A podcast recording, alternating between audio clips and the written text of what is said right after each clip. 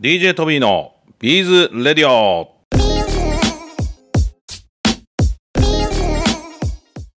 はい皆さんこんにちは。DJ トビーでございます。ビーズやってますか？イエーイ。ということで本日のラジオも始めていきたいと思います。まずちょっとイベントの情報からお話しさせてください。えー、5月の30日からですね。6月の20日までということでビーズビエンナーレグループ賞過去現在未来へということでビエンナーレに2020上位受賞者様こちらの作品を中心にビーズビエンナーレ2015-2017受賞作品を合わせて展示をさせていただきます。また参加作家さんの現在の活動を垣間見れる新作未発表作販売作品などを展示しますということで、えー、今までねビエンナーレってやらせてもらってきましたけども、えー、もう一度言います。5月30日から6月20日ということで東宝が運営する浅草橋の東宝ビーズスタイル東京ギャラリー T こちらの方で開催の予定です。住所はですね東京都台東区柳橋1-9-11、えー、電話番号がですね03 3862-8549えー、こちらですね10時から17時まで、えー、休労は、えー、土日祝日、になっております。ぜひぜひ、えー、皆さん足をお運びください。それではですね今回ね久しぶりのね一人ラジオなんですけども今回はですね、えー、皆さんあのプレゼント企画、えー、あったと思うんですけども初めてでも作れるビーズパールのアクセサリーこちらブティックスさんから、発売されています、こちらの、本なんですけども4月の28日かなホビー賞こちらの方でも、発表させていただきましたけども、メンバーカラーで推し活アクセ、これまでね、いろんな本出てきましたけどもこれ推し活であったり今の韓国トレンドであったりの基本中の基本を初めて作った方がちゃんと作れる、まあ、そこに主眼を置いて作った本になります。まあ、あのもうある程度ベテランでねたくさん作っておられる方にとっても非常にこう今更聞けない基本中の基本ってありますよね、えー、そういったことまで、えー、こと細やかに、えー、記載されていますのでぜひぜひ、えー、ご購入いただけたらと思いますこちらもね、え、作家さんも、え、4人くらいの作家さんでね、え、構成されておりますので、まあ、いろんなテイストの、え、アクセサリーも見ることができるんじゃないかなと思います、まあ、このプレゼントに伴いえメッセージをね、たくさんいただいておりますので、一部読ませていただきたいなと思います。今回ね、応募いただいた方の中から5名様にプレゼントということで、えプレゼントの方も発表させていただきます。それではですね、えお名前を伏せさせていただいてメッセージの方を読ませていただきます。えいつも楽しく聞いています。このラジオを聞くまではお店に行って作家さんと話したり、作品を見たりがほとんどでした。このラジオでそこでは知り合えない作家さんや商品、いろいろな技術、技法の話、出版社さんの話が聞けたり、毎週楽しみに聞いています。はい、ありがとうございます。そして、LINE でもチャットできたり勉強になります。これはね、きっとビーズを楽しむ会、LINE のオープンチャットのことなんじゃないでしょうか。皆さんも、えー、ビーズを楽しむ会で検索してみてください。小島先生、奥先生のメッセージということで、いつもキットを使っての制作しかしたことがなかったので、こういう基礎的な本が出版されるのは嬉しいです。ということでいただいております。えー、続きましてですね、トビーさんこんにちは。ビーズをコンセプトにしたラジオ。私は中学時代は手芸部で何かを作るのが好きでこんなビーズのラジオがあってラジオ好き綺麗なものをキラキラしたものが好きイコールビーズが好きな私にはめちゃくちゃ嬉しいです。ありがとうございます。以前パールのビーズを使って、えー、球型の形にしたピアスを作りました。あービーズボールみたいな感じで作ったのかな、はい、球型ではなくいびつな形になっちゃったり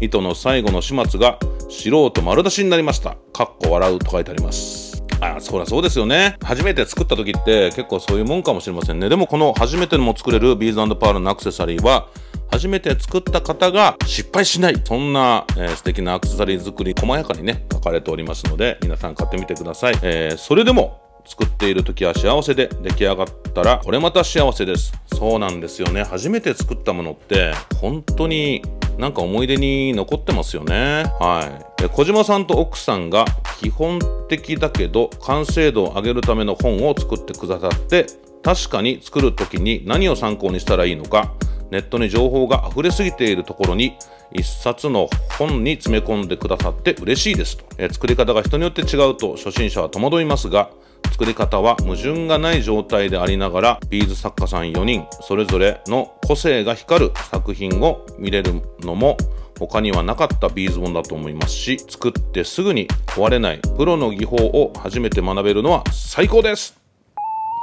えー、作ったものを長く長持ちさせたいですもんね。そうですよね。作ったものがねなんかちょっと引っ掛けてポコって壊れちゃうのね結構悲しいですよね。トビーもあの結構自分で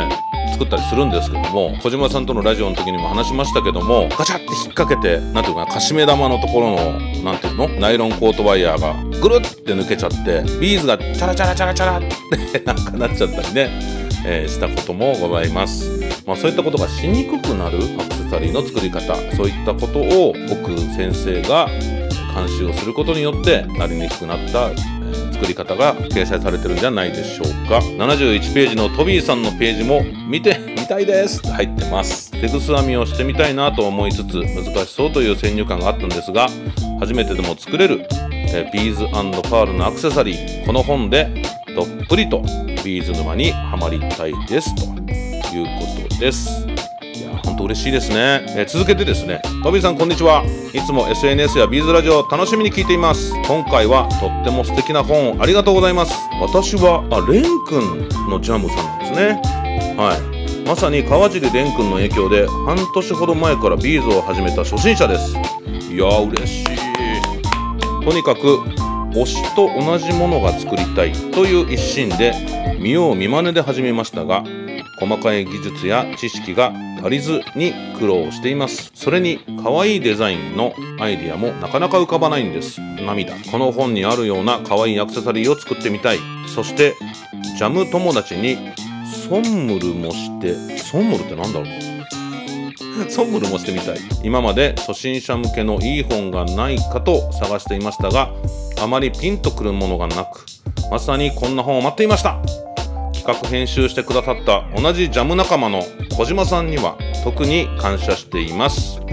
えレン君のおかげでビーズというまた新しい一つ新しい世界を知れたこともとても嬉しいです。多分これからずっと長く続けていける趣味になると思います。いやー嬉しいですね。こういったねスタートからビーズ始めていただいてこれからもずっと長く続けていける趣味になるかなというふうに言っていただけるっていうのはね本当に嬉しいですね。本当 JO1 の川尻蓮さん。いや本当にまあ蓮さんだけじゃなく、えー、与那城さんとかね、えー、いろんな方していただいてると思いますけども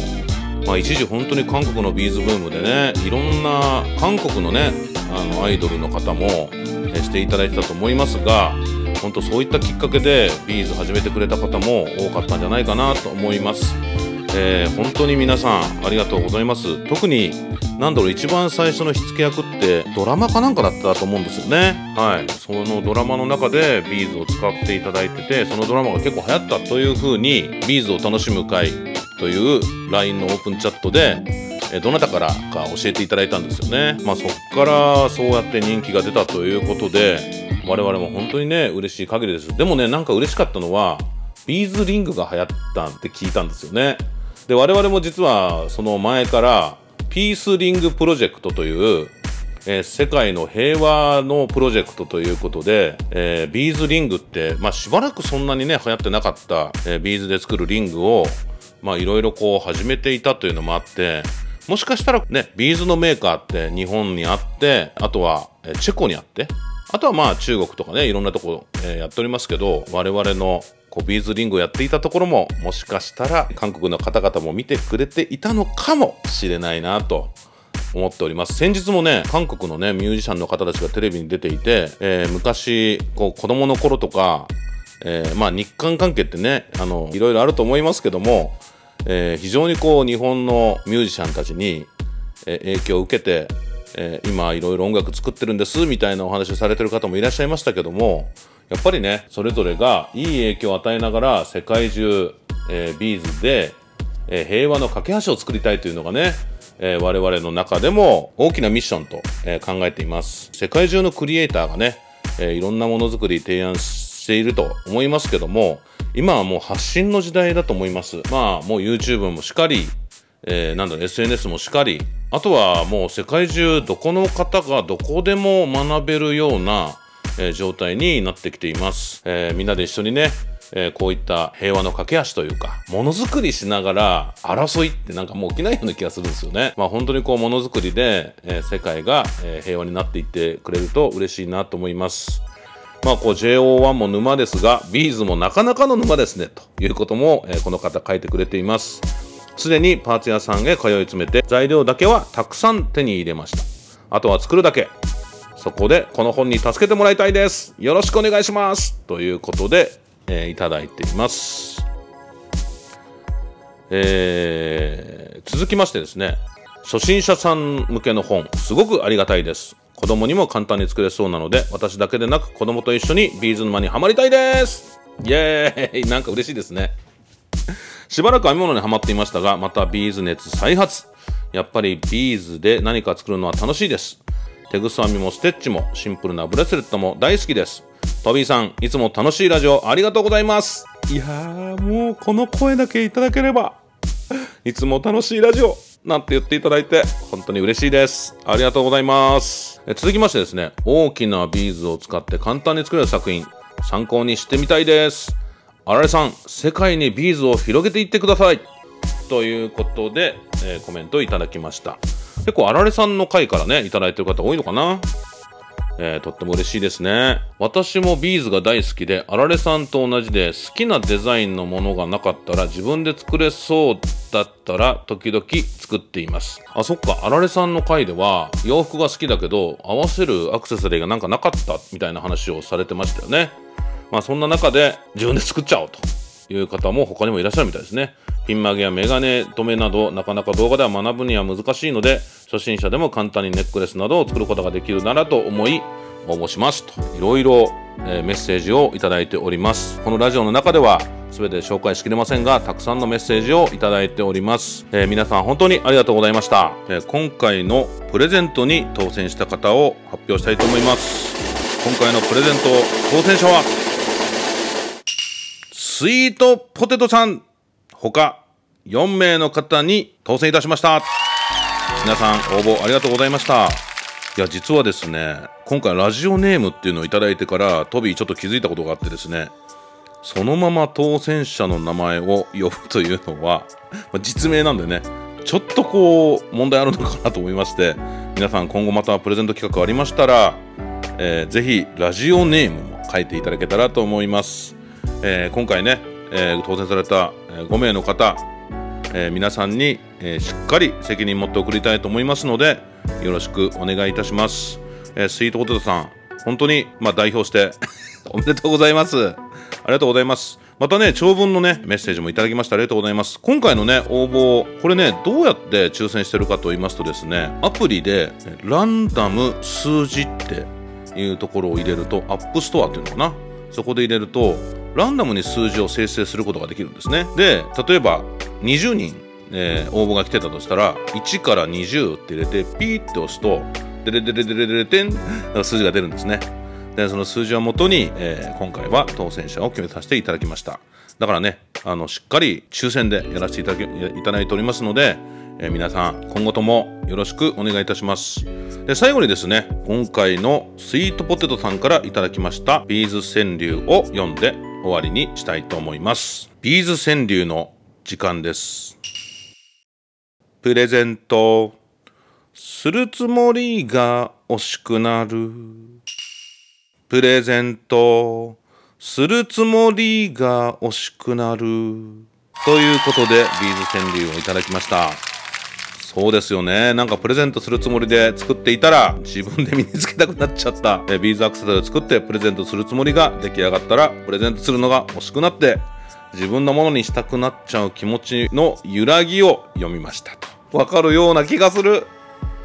ということでえ今回ビーズ川柳の時間もこれから作っていきますのでよろしくお願いします。気軽にメッセージいただけたらと思います。メッセージもできる限り読ませていただきたいなと思っておりますのでよろしくお願いします。トビーはね、ビーズアートショーに行く予定をしてます。5月の26日から27、28までかな、開催されます。横浜の大桟橋かな。皆さんチェックして行ってみてください。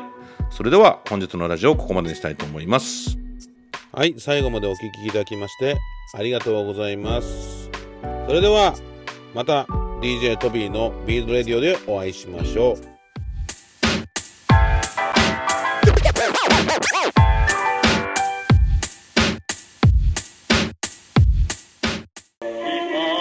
チャンネル登録お願いします。